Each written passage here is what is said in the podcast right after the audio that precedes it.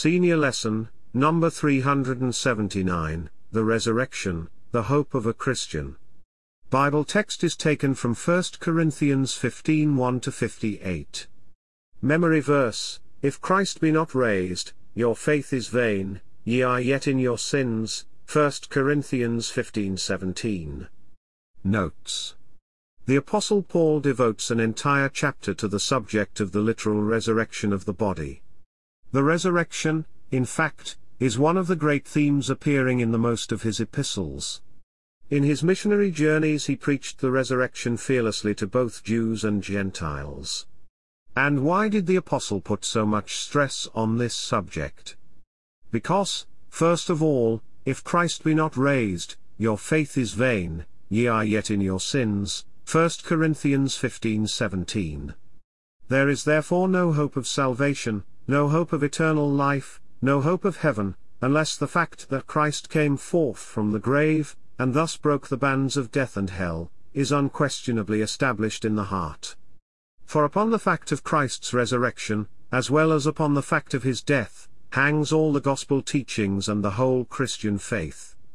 If in this life only we have hope in Christ, we are of all men most miserable. 1 Corinthians 15:19.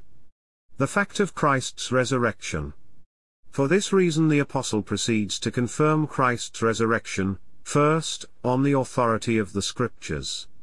Paul wrote this first epistle to the Corinthians about 57 AD, and at this time he had access to the Gospels of Matthew and Luke, both of which have much to say about Jesus' resurrection.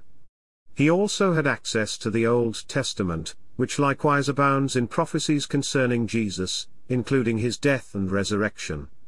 And secondly, he summons as trustworthy witnesses of Jesus' resurrection the eleven apostles and also above five hundred brethren, all of whom had walked and talked with Jesus, off and on, for forty days after his resurrection.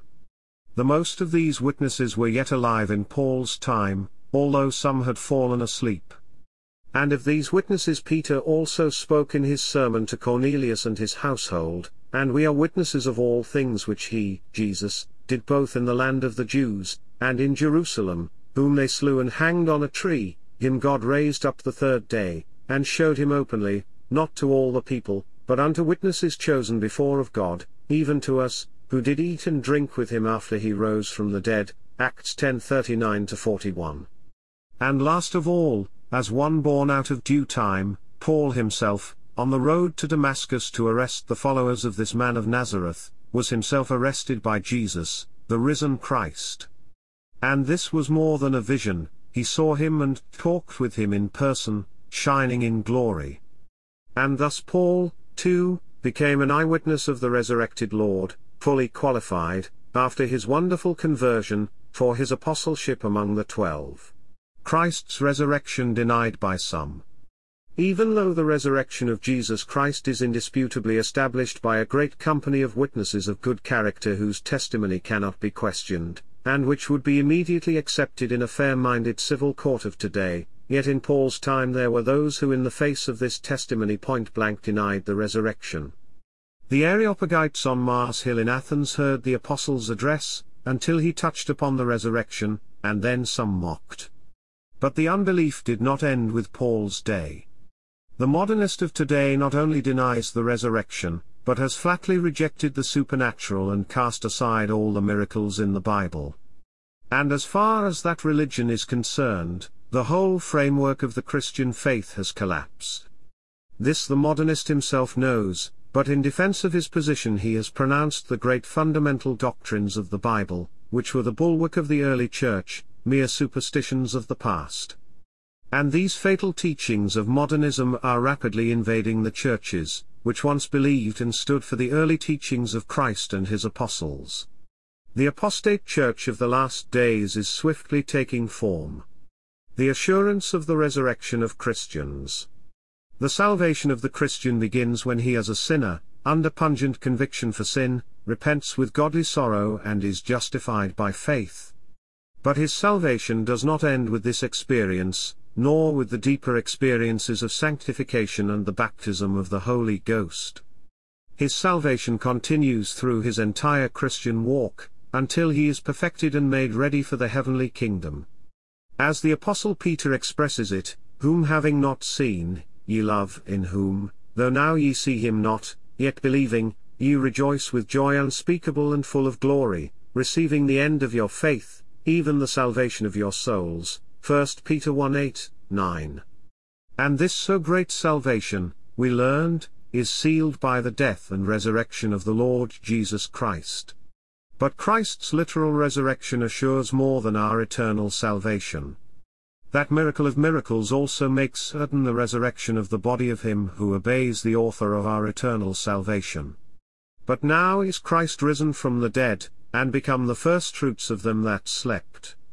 But every man in his own order, Christ the firstfruits, afterward they that are Christ's at his coming, 1 Corinthians 15 20, 23. This promise of the resurrection of the body has been the hope of Christ's church down through the ages. The church, which has lost this hope is dead. All true Christians are looking forward to that great day of redemption, for the Lord himself shall descend from heaven with a shout, with the voice of the archangel, and with the trump of God, and the dead in Christ shall rise first, then we which are alive and remain shall be caught up together with them in the clouds, to meet the Lord in the air, and so shall we ever be with the Lord. 1 Thessalonians 4:16, 17. It doth not yet appear what we shall be, but we know that, when he shall appear, we shall be like him, for we shall see him as he is. And every man that hath this hope in him purifieth himself, even as he is pure. 1 John 3 2, 3. The redemption of the body. A mysterious change takes place in the mortal body of a Christian on the day of redemption, even after it has returned to the dust whence it came, undergone corruption, and lain for centuries in the grave. As the Father hath life in himself, so hath he given to the Son to have life in himself, the hour is coming, in the which all that are in the graves shall hear his voice, and shall come forth. John 5 26, 28, 29.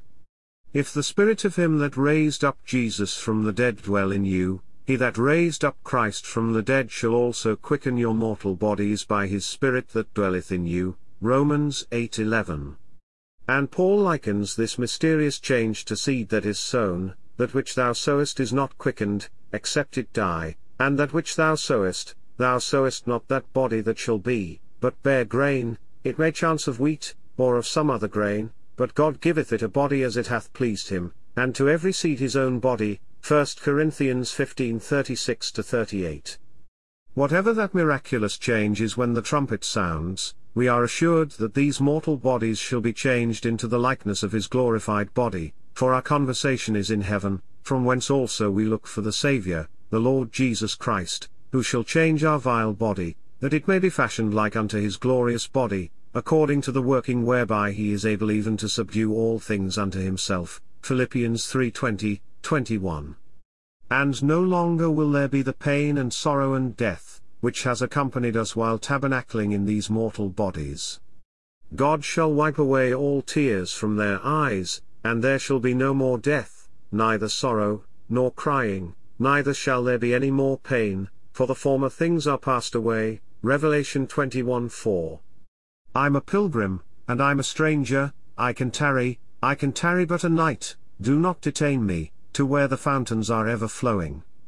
Of that city, to which I journey, my Redeemer, my Redeemer is the light, there is no sorrow, nor any sighing, nor any tears there, nor any dying.